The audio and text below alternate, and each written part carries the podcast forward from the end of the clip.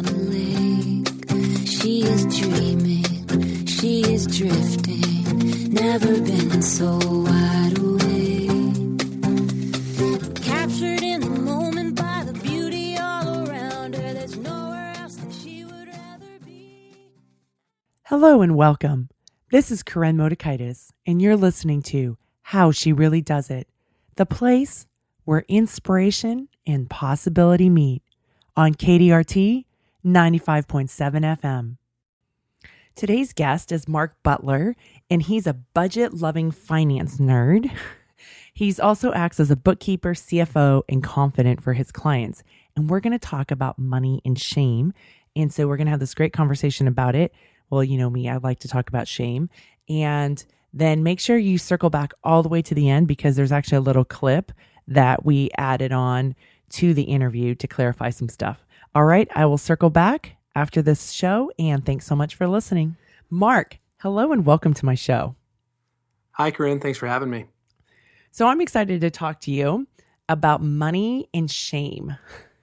Okay. Yeah. I'm probably one of the only people that are excited to talk about shame. but I think it's it's like the pink elephant in the room. And money's such a shame trigger for people. And you work with people and have a lot of experience of people and their money stories. So what do you see with money and shame? you know, I spend most of my time dealing with small business owners and their money. And so I think a lot of people would would hear that and expect that that the work I do is just nuts and bolts. It's just profit and loss statements, balance sheets and forecasting and projections and they would think that it would kind of stop there because it's mostly in a business setting that I'm talking about money.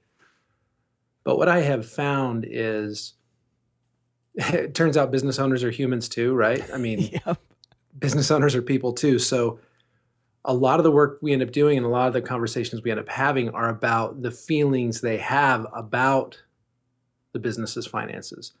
Now from client to client, some people are a lot more in touch with with that and a lot more willing to have that kind of conversation.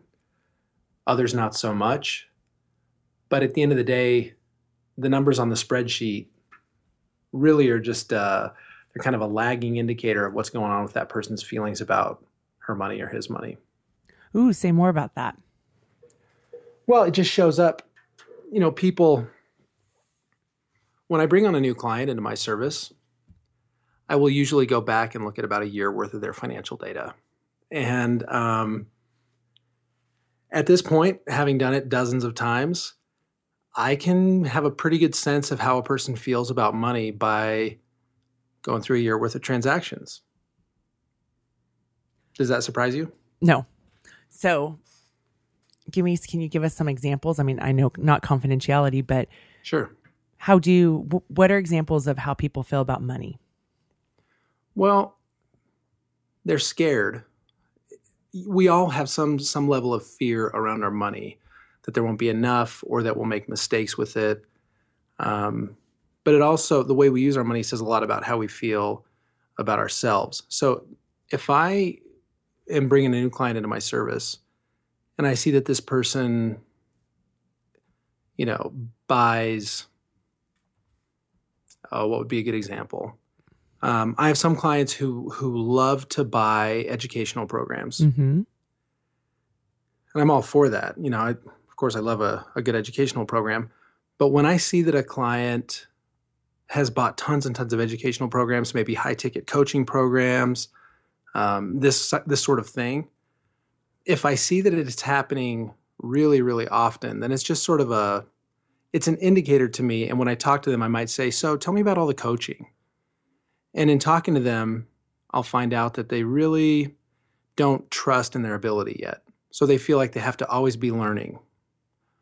And they and it's one thing to feel like you need to always be learning, of course that's valid, but it's another thing to feel like you can't succeed without filling some unknown hole in your knowledge or um, you know your experience instead of just saying, "Well, I'll learn that as I go."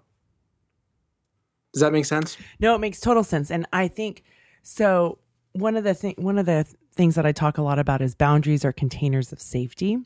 Hmm. And I see this happen a lot with, like, as you're talking about, you know, people are like, oh, I've got to get this credential, or I've got to go, you know, take this course, or, hmm but there's only so much that we can actually implement. And so putting that boundary, that container of safety, so it's like, okay, what am I going to commit to? What am I, what do, if I'm going to go and take this training? What am I going to, you know, learn from it? What do I think I'm going to learn from it? Who knows what the outcome will actually be, right? What am I willing to commit to?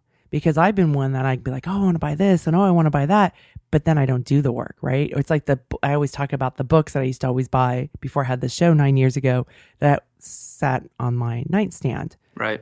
I read the books now because I have a guest coming on, um, or because I have created um, a container of safety for that book where I will commit to reading it. But I'm much Mm. more choosy now about which books that I will actually buy because it's like, am I going to buy it so it sits on the stand, or am I going to buy it and actually read it? Because a lot of times I want to buy it so it sits on the stand and you know theoretically it would just go into my brain. right by osmosis.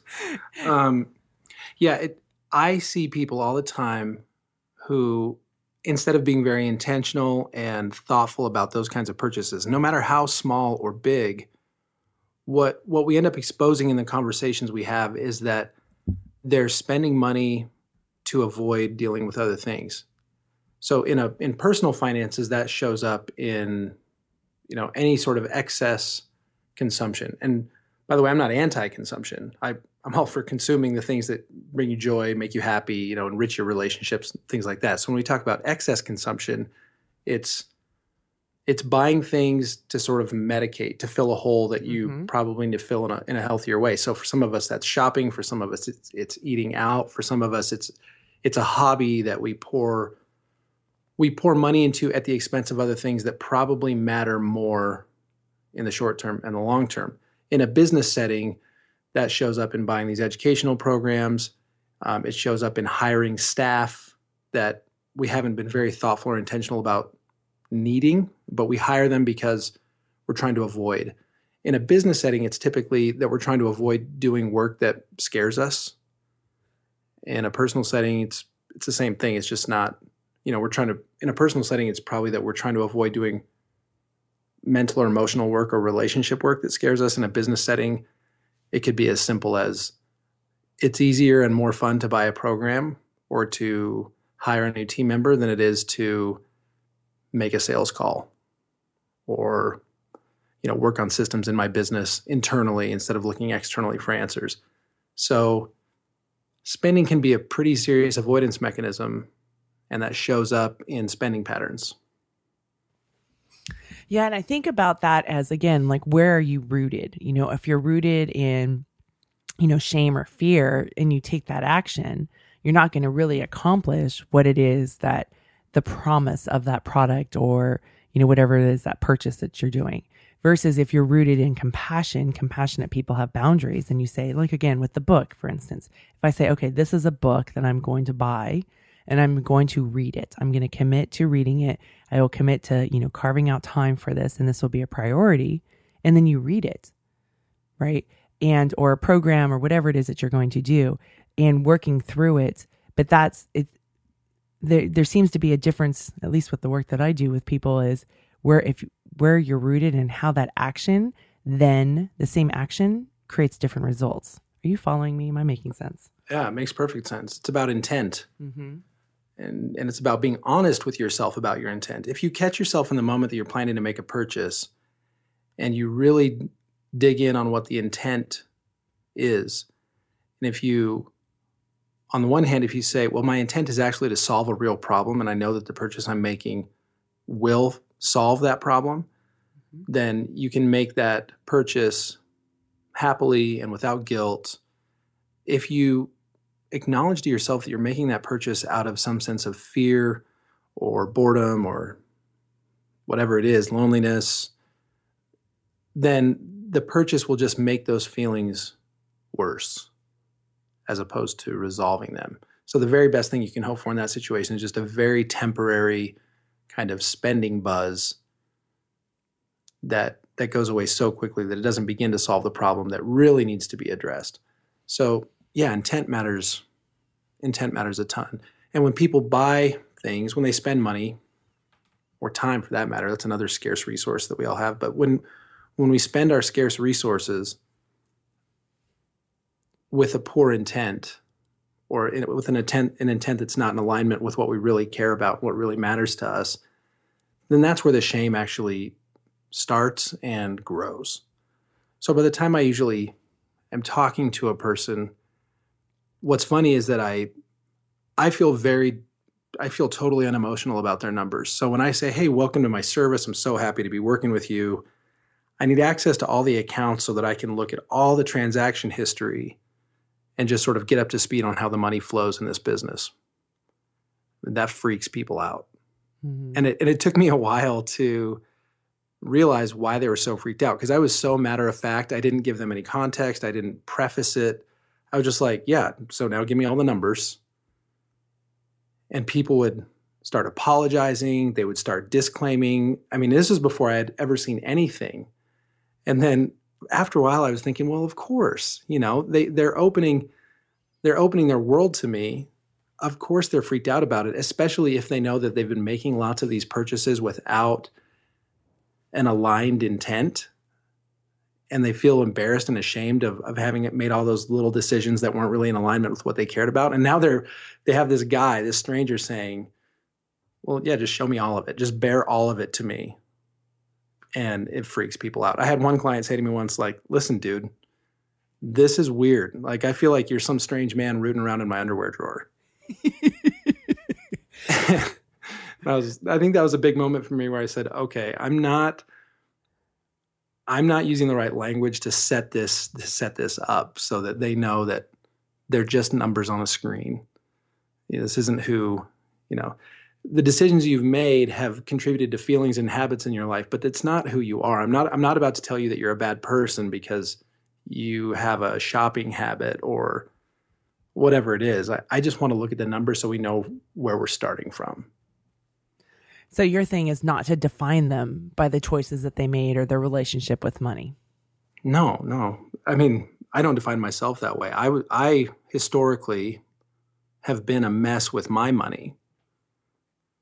But I don't I don't judge people by the way they've behaved with money because I don't judge myself that way either. I used to.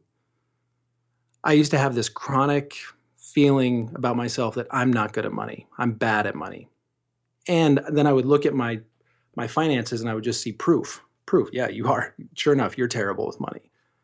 Once I was educated in a better way of dealing with my money, I realized that I was I'm great at money when I'm dealing with good information about it.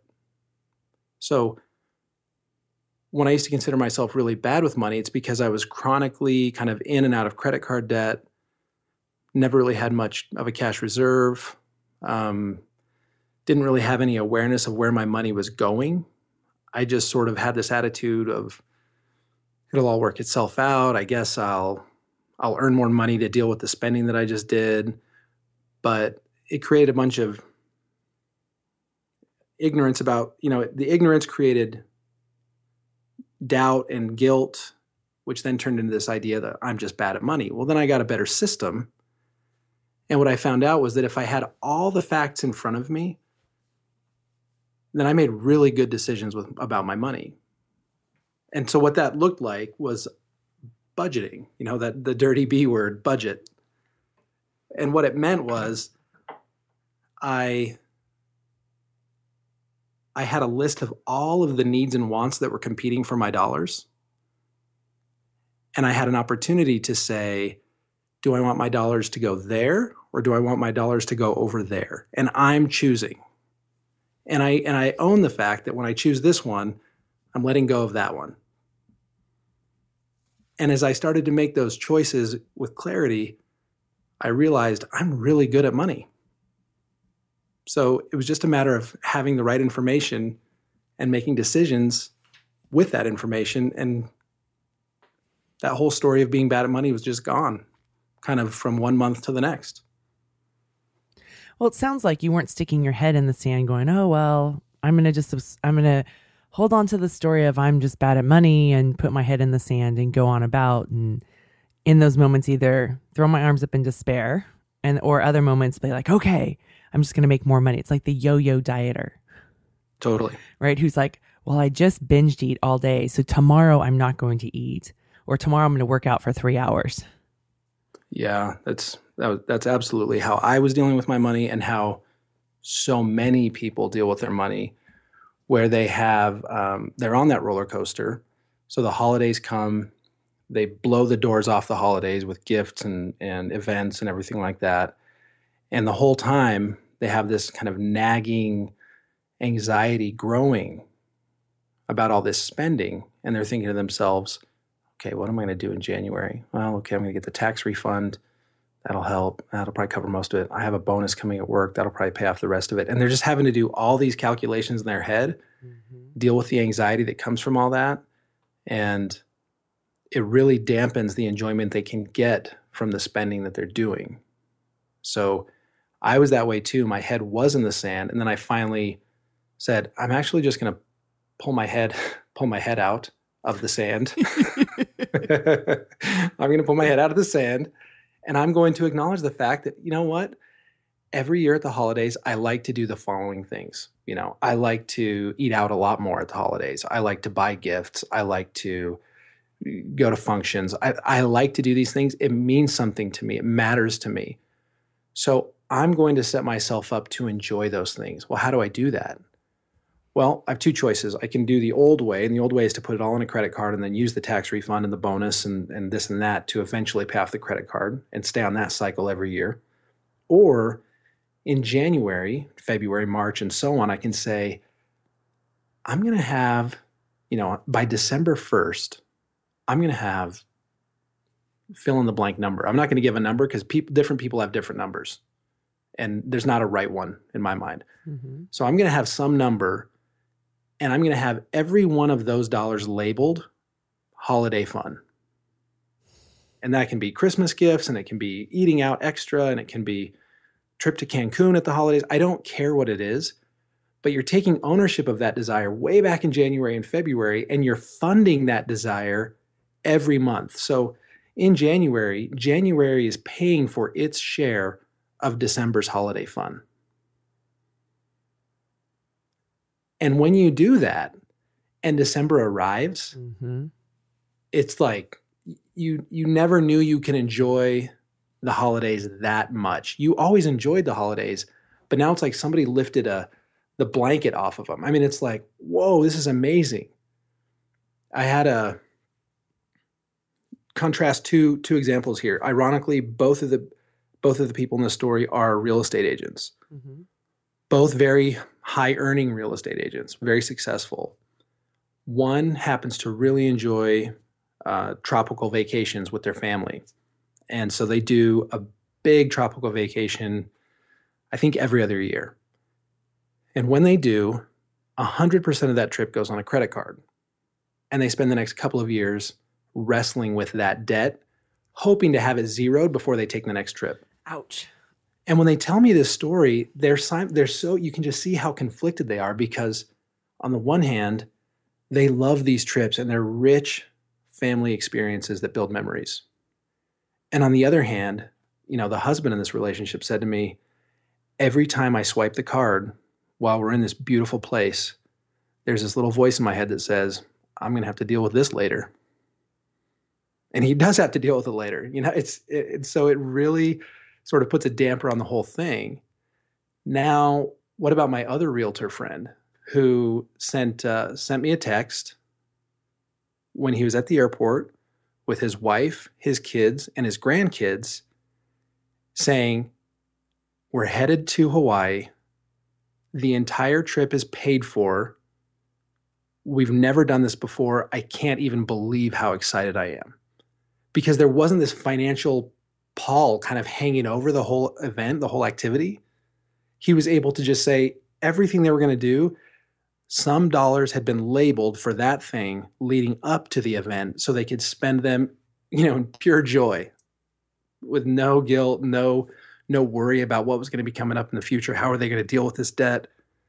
So that's what I'm saying when I I said you you take your head out of the sand, you own the spending that you do and your shame goes away once you start to make decisions with today's dollars based on the things that you really care about. So if you really care about shoes, I think that's great.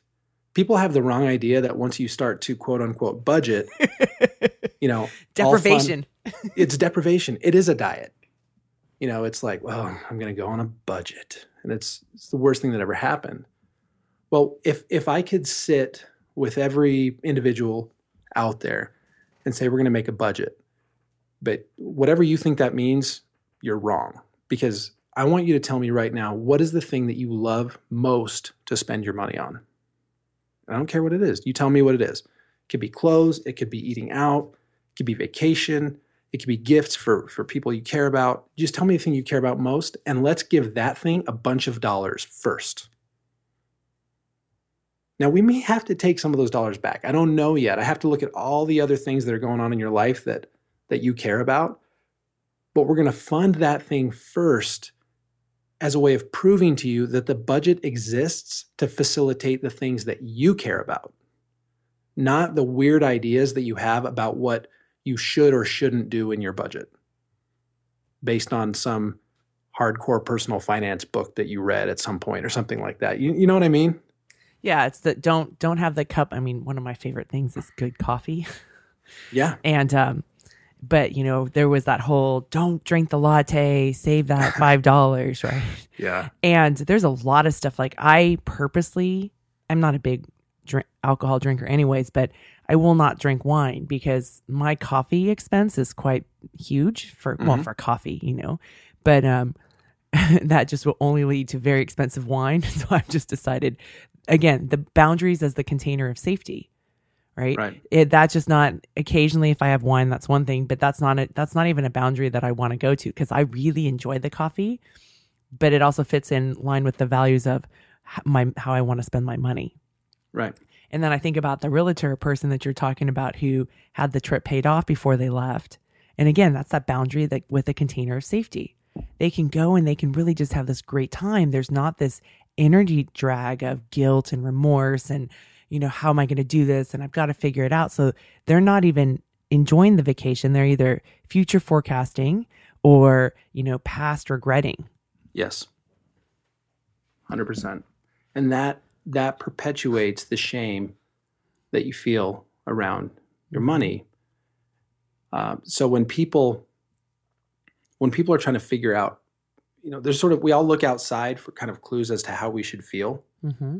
So we get from maybe from the media, from from our frugal friends, you know, that the, the whole latte factor story, which is ridiculous actually, because I mean I don't care if you spend ten dollars a day on coffee, and that's that's three thousand six hundred and fifty dollars per year. I actually don't care because what people don't realize as they're so caught up in in other people's ideas about what's appropriate with money and they're caught up in their own shame and their own attitude about I'm not good at money. What they don't realize is it doesn't matter if it doesn't matter how you spend any individual dollar if you spend it in context. Mm-hmm. Not just in context of all your other spending, but also in context of your earning. So some people are are really and I, it's another manifestation of shame in my opinion when some people are really proud of the fact that they would never buy the Starbucks coffee because it's five bucks or whatever, or they would never eat out, or they buy buy hand me they only will will buy used clothes or thrift store or whatever it is.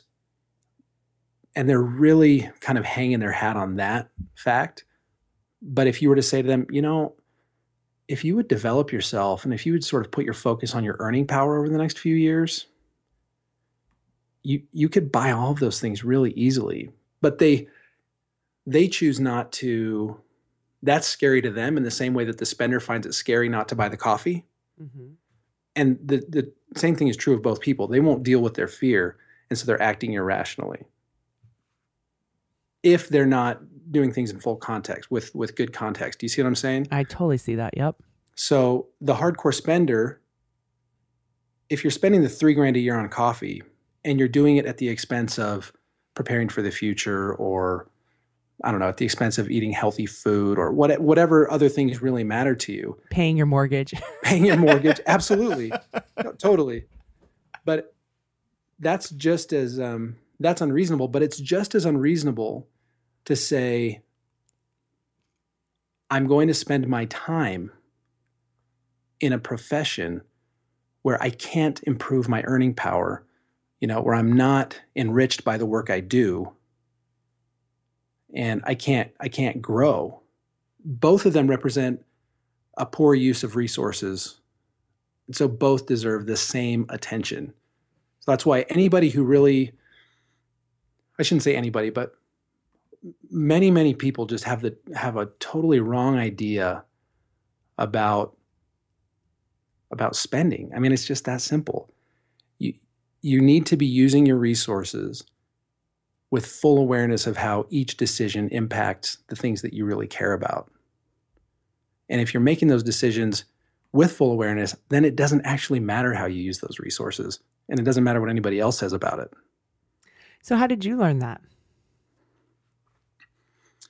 Uh, some of it, so some of it I do come by a little bit naturally. And that might sound weird, but I've been told, I can't remember who told me this, but when you start to teach people things, you realize that you really have one of two origin stories for yourself as a teacher. You're either the person who was naturally good at the thing and never struggled with it, or you're the person who had to learn it the hard way. With money, I had to learn certain aspects of it the hard way. I had to learn to take ownership of it, budget each dollar, keep full awareness of how every spending decision affected all my other spending decisions that was I had to learn that the hard way. But the thing that comes easier for me is I just don't really care what people think. How do you get your clients to not care what people think? um, you know, sometimes I don't think I do that very effectively, but because it's kind of the hardest, you know, the fear of missing out factor, which is related to caring what people think. It's one of the hardest things to overcome, and I have a lot of compassion for people who really struggle with that. Um, I I don't have I have not yet come up with a great answer or solution there except I just constantly try to refocus my clients and myself on what I know that I care about. So I don't want anybody else to tell me what I care about. I want to figure out what I care about and then act accordingly. So in my client's case, you know, if you're receiving really hot email offers like for great programs or or you're seeing things on social media like oh they took a trip to wherever or uh-huh. you know she bought whatever she bought or that family just got a new car um, that will trigger you especially in an instagram world where all of us are cherry picking the very most shareable noteworthy events and and uh, purchases we're making. And then those things are being aggregated into one feed and making us as the viewers as the consumer of that feed on our instagram feed looking at that and saying this is what the world looks like. This is real. When the truth is it's not real. It's just the cherry picked smallest bits of reality from a million different people whose lives actually probably look a lot like ours our very normal everyday life so in order to avoid that you have to be really clear about this is what I care about. This is what I'm working on. This is what I'm trying to progress toward in my finances. And anything else that comes along, I'm not going to let that thing be shoved in my face and take the place of the thing that I've been really thoughtful about choosing for myself as a goal. Mm-hmm. That's the that's the closest thing to a solution I've come up with. Mm-hmm. So, what about the people that are spending in line in in with intention and in alignment with what I say is with their values and their personal integrity. Um, how do they spend differently? How do they spend differently? Mm-hmm. Well, they just spend. That is how they spend differently. So we might we might have the idea that they spend less because there's this sort of nobility around spending less. And I don't buy into that. Mm-hmm. For me, if I'm spending intentionally, I might be spending a lot. I just happen to be doing it that you know I'm spending a lot on today's values, and I'm also spending a lot on things that I value in the future. And another word for that is savings. So people who are really intentional and people who really own their reality, they do acknowledge that they're going to have expenses 5 and 10 and 15 and 50 years from now. So they spend dollars on those future expenses in the form of saving. Um, that's probably one of the biggest differences that I see in people who end up being really quote unquote good with their money, which just means highly aware and very intentional. They spend a lot of money on the future while they're also spending a lot of money on the present. The the um, sort of the ideal image here that I would want to give people is that if you were a person that simultaneously learned to spend your money on things that really mattered to your health and happiness and also spend your time in a way that matters, that really impacts your health and happiness.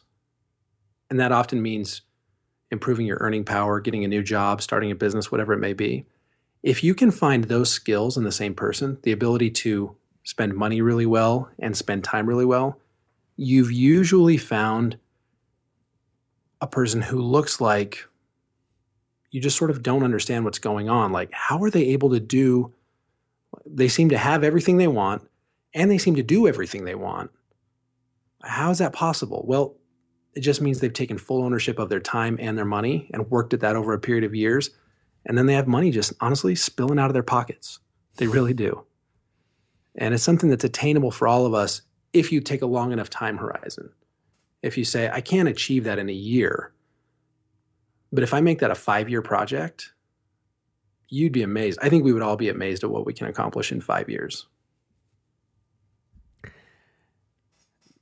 So you're talking about a time horizon of five years. Yeah, I'm, i plucked that number out of the air. More, I, I don't know if it's five. It might be two, three. It might be ten. The point is, I think we overestimate what we can accomplish in a very short period of time, but we seriously underestimate the payoff of sticking with things for longer than is comfortable for most people. Mm-hmm. Well, that's true. So with these people that um, are good at spending or you know spending and making money, do they have flaws? The the trait that I see most in those people, if they if they sort of go too far in one direction, is that they can end up trying to control. Now, how do I want to say this? They they sometimes will have a fear mentality. You might find a person who's in that situation where the reason they have so much money on hand is because they have a fear of loss. Mm-hmm. That in small doses seems like it'd be a healthy thing because it keeps you aware and it keeps you humble, sort of like, I need to keep some of these dollars today because I don't know exactly what's going to happen in the future. The extreme version of that that can get unhealthy is I'm going to hoard every dollar because I'm pretty sure something bad is going to happen. Mm-hmm. And the the um, the high awareness personality, the the high clarity personality, if left totally unchecked, can end up in a control freak, fearful. Yeah, life is fine now, but it'll definitely get bad in the future. It, they can end up there, and you know, I don't. I don't want to end up there. I don't. I don't think anybody probably wants to end up there, but that's the flaw that I see in that personality more than any other. Okay that's fair enough. And then do they ever have like most of their spending categories kind of down, but there's like one area where it's a little sloppy? So actually some of these people that I'm that I'm thinking of, they don't like they like to be really meticulous about areas that they deem kind of the essentials. So they're they're ticking boxes. They're saying, I know that my my major medical issues are going to be covered because I have health insurance and I have an emergency fund. Um, my my my transportation needs are covered because my car is well maintained, and again, I have an emergency fund. Um, so they kind of tick the major boxes, but then they won't. You know, they're not they're not categorizing or they're not budgeting for really inconsequential things. They're they're budgeting for the big stuff, making sure that it's taken care of, mm-hmm. and then from there they just kind of say, yeah, with what's left over, I just kind of do whatever. And your, some of them. And your thoughts about that are? I think it's great. for me, here's the evolution that I've gone through. I, I, can speak best about my experience. When I was learning this approach to managing money, this budgeting philosophy where you you're very intentional about every dollar. In the early days, I was really granular and meticulous and I wanted I mean, I was looking at it every day. And then what that did for me was to sort of reset my definitions of normal and appropriate in how I used my money. Mm-hmm. So it it just shifted my mindset over a period of time as I I was in this habit. Now, frankly, I'm not I don't look at my budget, you know, where I keep track of everything. I don't look at it all that often because my habits are pretty well entrenched now. Mm-hmm. And I find that now that I've reset my definition of normal, I, I really don't deviate much from it. When something comes up, you know, if we have a major medical event or if we decide we want to take a trip that we is, is sort of out of the ordinary for us, then we will open up the budget and we'll say, okay, what move, what money do we need to move around in order in order to facil- facilitate this thing we're talking about doing? Mm-hmm. But then once we've established how to get it done, we're fine. So, as an example, in my business, my business expenses are pretty lean and I don't deviate a lot within those business expenses. So I don't really have to keep very careful track of my business finances at this point. But I've recently had the idea that I would like to set up a new website, uh, get you know get it designed on a much more professional level. And so I met with a designer who I really trust, and I told him, "You just tell me how much money I'm going to spend on this website, and then I'll go figure out how to make that work." And so he told me, I think he said, you know, it's twelve thousand dollars or something, and I said, okay, that's fine. And then I went back to my business budget and I opened it up and I started moving the money around to say, where does $12,000 fit into this budget over the next four months as I, as I make payments to him as different phases of the project get completed? So I could move money from this thing over to the new website and from that thing over to, the new website. And then I could see how that felt. Well, do I, am I okay with the trade off that I just made? Yes or no? But it's only really in those moments that I have to get really meticulous and granular because now my habits are set such that, you know, like when I get off this call, I think my wife and I are going to go to lunch, and I'm not going to look at the budget before we do it. Mm-hmm. Mm-hmm. I'm going to know that eh, it's it's within our normal habits, and it's not going to it's not going to break us. It's not going to put us in credit card debt. So it's an evolution where you have to start out being really meticulous, and then over time the habits are formed, and you can back off. No, I do love that because I do think there needs to be, you know, when you dig your head out of the sand, that awareness of where am I spending? What am I spending my money on? And and even then connecting with do I get value? Do yes. I get enjoyment? You know, like for me, I really, really like my coffee. My listeners know this, you know, and so mm-hmm. I buy really good beans and I buy really good coffee. And and again, I don't go out to coffee that much. Typically, it's more like once a week, and then I make my coffee most of the time at home. Mm-hmm. But the way I've pretty much set up my life is that just like you said, all of my big stuff is taken care of every month. It's already and then whatever I get to go and spend and play with is whatever's left over. But that's like the fun money, right? So if I go if I go choose to have coffee, which for me is fun money, mm-hmm. it's not like oh wow, it's going to be sitting on my credit card because no. that's a boundary that I won't allow. That's just something that I've had ingrained. But then I'm pretty funny because I, I joke about this in our town, like maybe about 24 months ago or so. Uh, the the grocery stores um, have put a ban on uh, shopping bags. So if you don't bring yours own in, you have to pay 10 cents. Like I will not pay 10 cents for a paper shopping bag. I just cannot. Like it pains me. I've I've been known to carry stuff out and put it in there. And I know it's so ridiculous, but sometimes right. a couple times my husband will come home. I'm like, what are you doing with the shopping bag? We can't pay 10 cents, which is not true. Right. But right. it's, it's that little fixation that I have because I'm like, no, it, for me, there's no value in it. We have the paper, we have the other bags. It's also an environmental thing. Right. And I just don't want to do that. But then here's something that I developed. I don't know. It's probably about 10 years ago. Um, so you know I, I i was shopping for i don't know some for uh, whenever i would go to the store to buy stuff for the house even though the money was in the checking account it still triggered guilt like you know you really shouldn't this is frivolous you shouldn't be buying this um, mm-hmm. and and there was an energy drain in that and so finally i said forget it i'm just going to get an account and I'm going to have money every month go off of my checking account into this. And when I want to make a purchase for the house, it's there. It's like an allowance, right? And I can be clean. And so at some point, I was buying a new couch. And my husband made a comment about like, well, how much is that? Because he has no value in couches. Like I have no value in paper bags. Mm-hmm. He's like, really? Why can't we just get this thing over? You know, like for him, aesthetics don't matter. And um, I'm like, no, this is the couch that I want. He's like, oh, you know. And I said, no, we have the money in this account. It was it, it there was there wasn't even moving money. It was already there. It was it was like fun money to go spend on something that we would really like. And so I got this awesome couch that we've just loved that has, you know, really worked for our family. But it was, it came out of this account that I have that my husband always rolls his eyes. He's like, really? And I go, this just works for me. It's my system because it gives, it's like my little permission that, hey, you have this money, you can go spend it on this. This is what it's allocated for.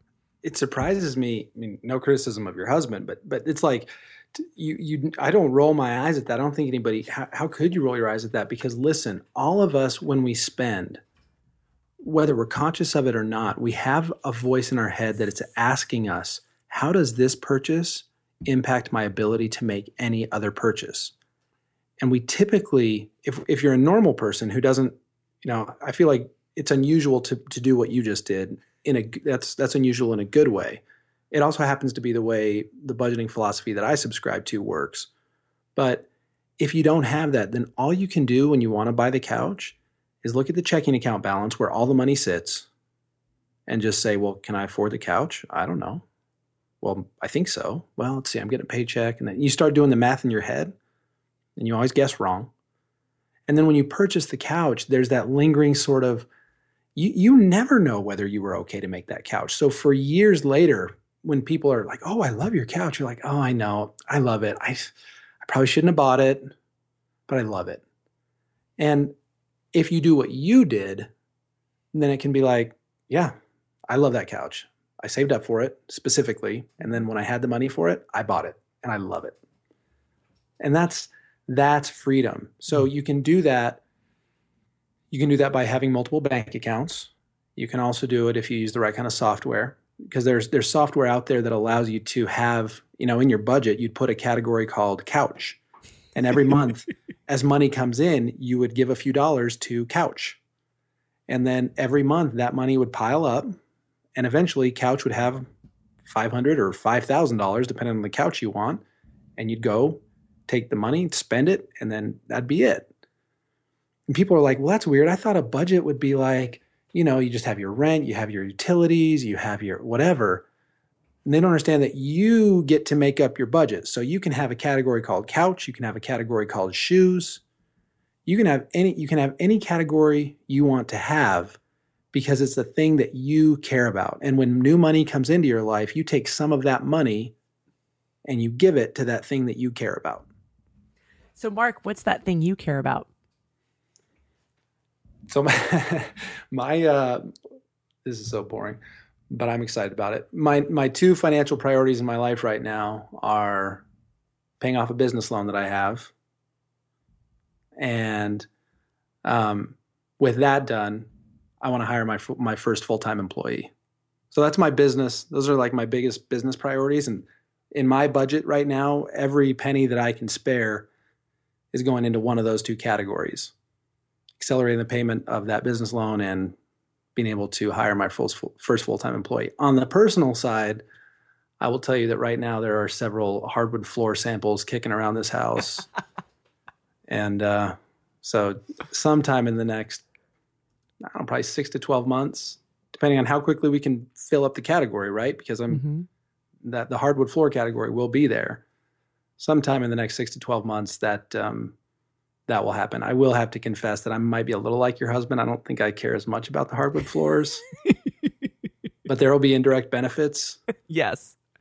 Um, so those are the two. Those are the things that are going on in my finances right now. Yes. No, he would probably rather me have, um, you know, software where it just accounted for it, mm. right? And but for me, I really like having separate accounts. It, it's it's like the difference between a hard cut reading a book in you know in paper form mm. versus on a Kindle. For some people, it's fine, and for some people, like no, I have to read a book where I can hold it physically in my hand. So, th- so my question for you then, it feels like the limiting factor then is how many bank accounts are you willing to have? Because I've had clients where it's like, they have 11 bank accounts. I'm like, well, there's a better way. Yeah, that's that's what drives him crazy because then I have to reconcile all those accounts. Oh, the, book, the bookkeeper in me just had a seizure. There's a better way. you know, here's the thing. It's the weirdest thing for people when well, and I and I had this experience. The software that I use is called You Need a Budget, and my good friend happened to be the founder. And I resisted for years. I resisted using his software, buying into his philosophy. Meanwhile, he's one of those people with money spilling out of his pockets because he knows how to spend his time and how to spend his money. We were at lunch one time, and we were talking about finances, and we're really transparent with each other. I mean, I would tell that guy anything about my finances down to the nitty gritty, and somehow it came up like, well, how much is in your checking account right now? And I don't remember what was in mine. Probably nothing. It was probably zero. And I was like, well, how much is in your checking account right now? And he looked at me and goes, I don't know. I'm like, what? What do you mean you don't know how much is in your checking? You have to know how much is in your checking account. He said, no, I have no idea. He's like, it's lots of thousands. I can tell you that. And I was so dumbfounded. Like, what do you, I don't, I can't even wrap my brain around what you're saying. Well, what he was saying was, he doesn't look at his bank account balance because that's not what drives his spending. He opens up his software and his software, you know, the individual categories, those are the balances that matter. So I have $1,000 to spend in groceries, I have $5,000 to spend on vacation. He looks at the category balances and makes his decisions about what to spend. So he didn't need to know what his checking account balance was. And that was for me one of the major light bulb moments where I was like, I, I want that. I want to I want to be able to know that I have permission to spend on this thing that I'm excited about, and I can just go full speed in that direction. Um, but but I do get the the digital book versus versus paperback. I, I can support that as long as you don't have to have like 15 bank accounts. no, I'm not at 15 yet, but you know, the thing is, Koren, you're one of those people. Why we talked about this the other day when we met. You're you're one of those people that has just figured out your system and your system is the right system because it works for you. Mm-hmm. And that is great. So people need, we just, all of us need to take ownership of our money and we need to find the system that works for us. It might be bank accounts the way you do it. It might be software the way, the way I do it. Some people use physical paper envelopes and store cash in them. Mm-hmm. Um, that gives me hives, but it works really, really well for the people who have fully bought into it and made it work for them. And so all that matters is finding a system that allows you to take ownership of the money in your life and lets you use it to to move your happiness needle. I love that. That is a great way for us to close today. So Mark, thank you so much for being a guest today. I really appreciate it. Thank you so much for having me. So that's Mark Butler from budgetnerd.me. And of course, there'll be links to his uh, sh- website on the, po- uh, the show notes. And I, now I want to circle back to some of the things that we talked about. So, why money and shame? There's so much shame about money. And because we we get into the scarcity culture of there's not enough. And it doesn't matter there can be people that are making money that you would think would be incredible amounts of money and they may believe there's still not enough. So, understanding where those actions are rooted in are really important. And that was kind of the difference that he and I were talking about is that when people are in that rooted in shame and then they go and make a purchase, what's the result of that versus maybe that same action, maybe that same purchase, but when you're rooted in compassion and compassionate people have boundaries, right? So, whatever it is, that and it's aligned with your values and your integrity and what's the result of that? Do you have more happiness? Do you have more joy? Are you just really excited? Like when i buy my coffee i can tell you i'm just like so excited. There's no guilt. There's no remorse. You know i there's probably a part of me my 20 year old self would be like really? You're spending five dollars for a cup of coffee? That is so ridiculous. But for me i celebrate it. I'm like oh this is so yummy and this i love it. It's such a it's so such a treat for me. And then again, I won't spend 10 cents on a paper bag. So understanding those, that's the, the truth of us and understanding that and getting out of money shame and really being grounded in your wholehearted self where you can use your brain and use your logic like mark's talking about like okay what's the facts? Like there's no judgment if you want to have a shoe budget or a makeup budget or a wine budget. Where is this money going to come from to be able to create that choice for you? And i love how he talks about i am choosing. When i work with weight loss clients it's always about what do you want to choose? You know you guys hear me talk a lot about being the boss of yourself the last thing I want when I think of the word budget is somebody else is telling me what I'm allowed to do. And I want to be the boss of myself. I want to be the leader in my life. I want to get to choose. So, what are my values? What's really important to me? Where do I want to spend the money? And if I may not have enough money right now for that purchase or that thing that I want, what can I do to create that income?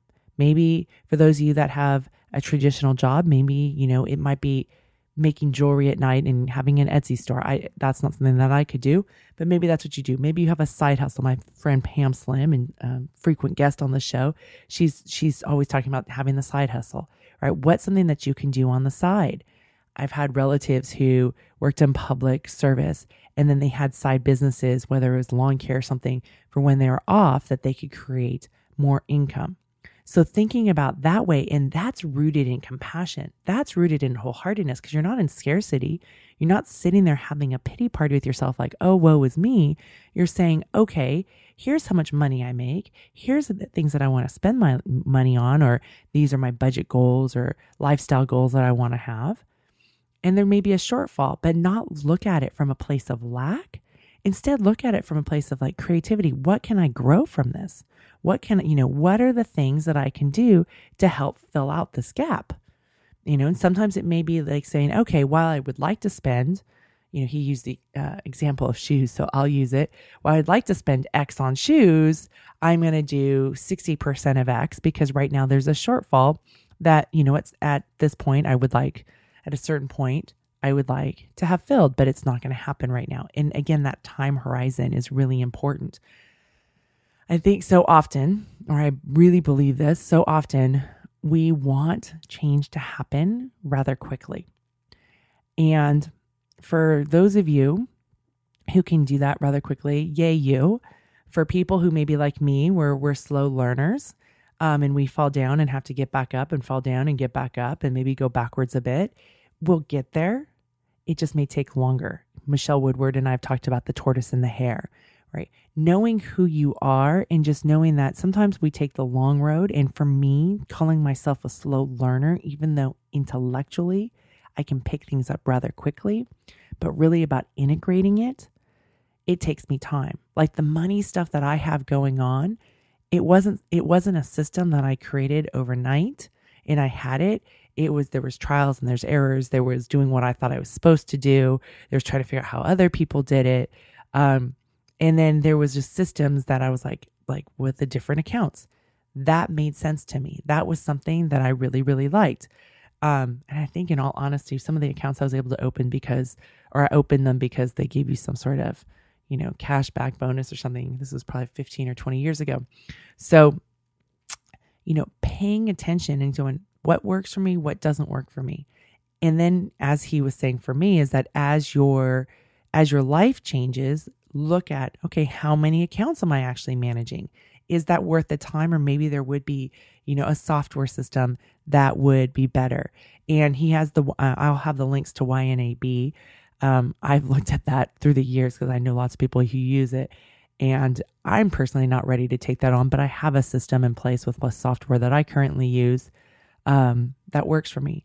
Remember years ago, I had, oh gosh, I just lost mint.com founder on the show and we talked about mint. And you know back then there was even concern about how you're letting this app have access to your financial information and it was read only. But there was still concern. I think i had him back on the show back in 2009 so where financial software has gone is is really changed. So paying attention to that you know being able to input stuff on your phones i mean that's one of the things that i do now and i've become gosh i really don't like this word but disciplined about it and disciplined in the sense that I like the word, I like the phrase honor commitments to myself instead, because discipline is not how I've ever thought of myself, even though, you know, realistically, I'm rather disciplined person. But Um, I honor commitments to myself. So, you know, when I'm at the grocery store, I'll plug it into my app. When I make a purchase, I try to do that and to alleviate some of the work later on of the reconciliation process that I go through.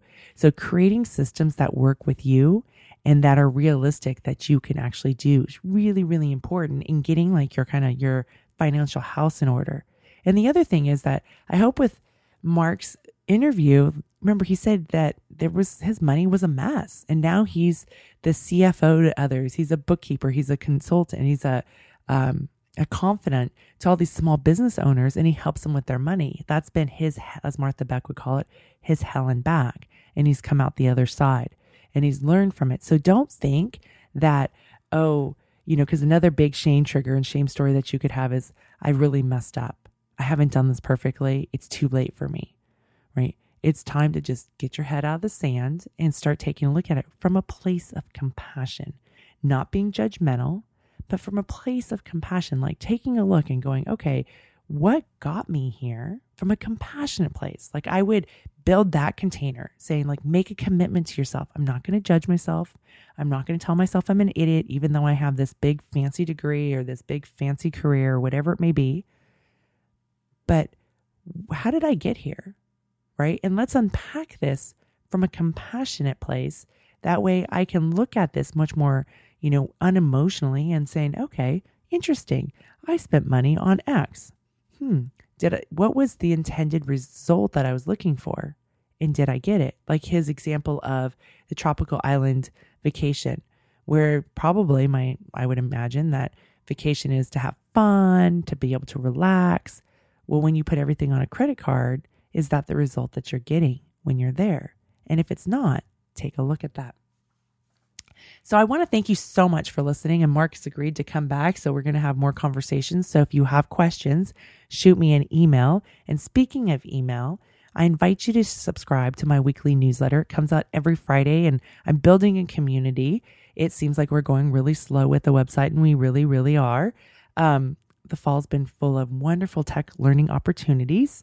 Not that I want to do the tech myself because I'm not, but it's been a very good learning opportunity. So, anyways, go to my website at howshereallydoesit.com and sign up and be a part of this community. You'll get the newsletter there, and that's an opportunity for you and I to connect. People really, really matter to me. While I can't answer everybody's emails, I do read them all and I think about you and I think about how this show can help you. Who are the resources that I can bring forward or the topics to give you some answers? So maybe you'll email me a question and it may become the the part of I call it the love letter, like the letter that I write to you, or it may become a show topic. So you never know. And a special thanks to Mark for joining us. And then I want to do a shout out because I just love getting those iTunes reviews. They're just, they're fun for me. They're just a, a bit of delicious fun. And Arizona SLP, thank you so much for taking the time. I know it's a bit tedious of a process and leaving an iTunes review. So big shout out to you. Until next time, remember compassion is the antidote to shame. So if you have shame about money and you have these stories of not enough, I invite you to be compassionate towards yourself, self kindness, realizing that common humanity that we all struggle with this. Mark gave you a lot of examples. And mindfulness, you know, understanding what are the stories and the feelings that you have around it, and then how can you move through it. That's what the show's always been about. I'm smiling big for you. Take care. On a lake, she is dreaming she is drifting, never been so wide awake.